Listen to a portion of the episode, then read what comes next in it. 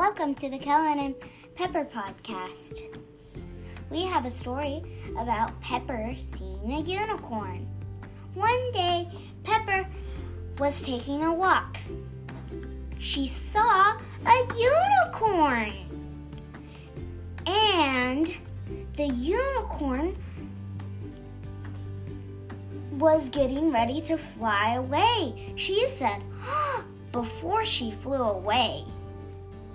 Then Pepper told Kellen, and the unicorn was flying away, leaving a pink trail of unicorn dust.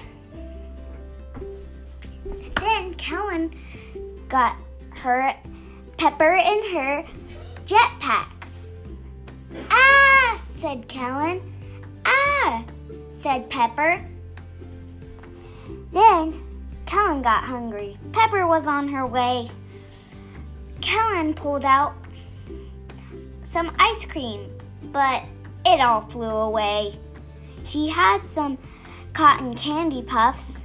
They didn't. And an alien was there.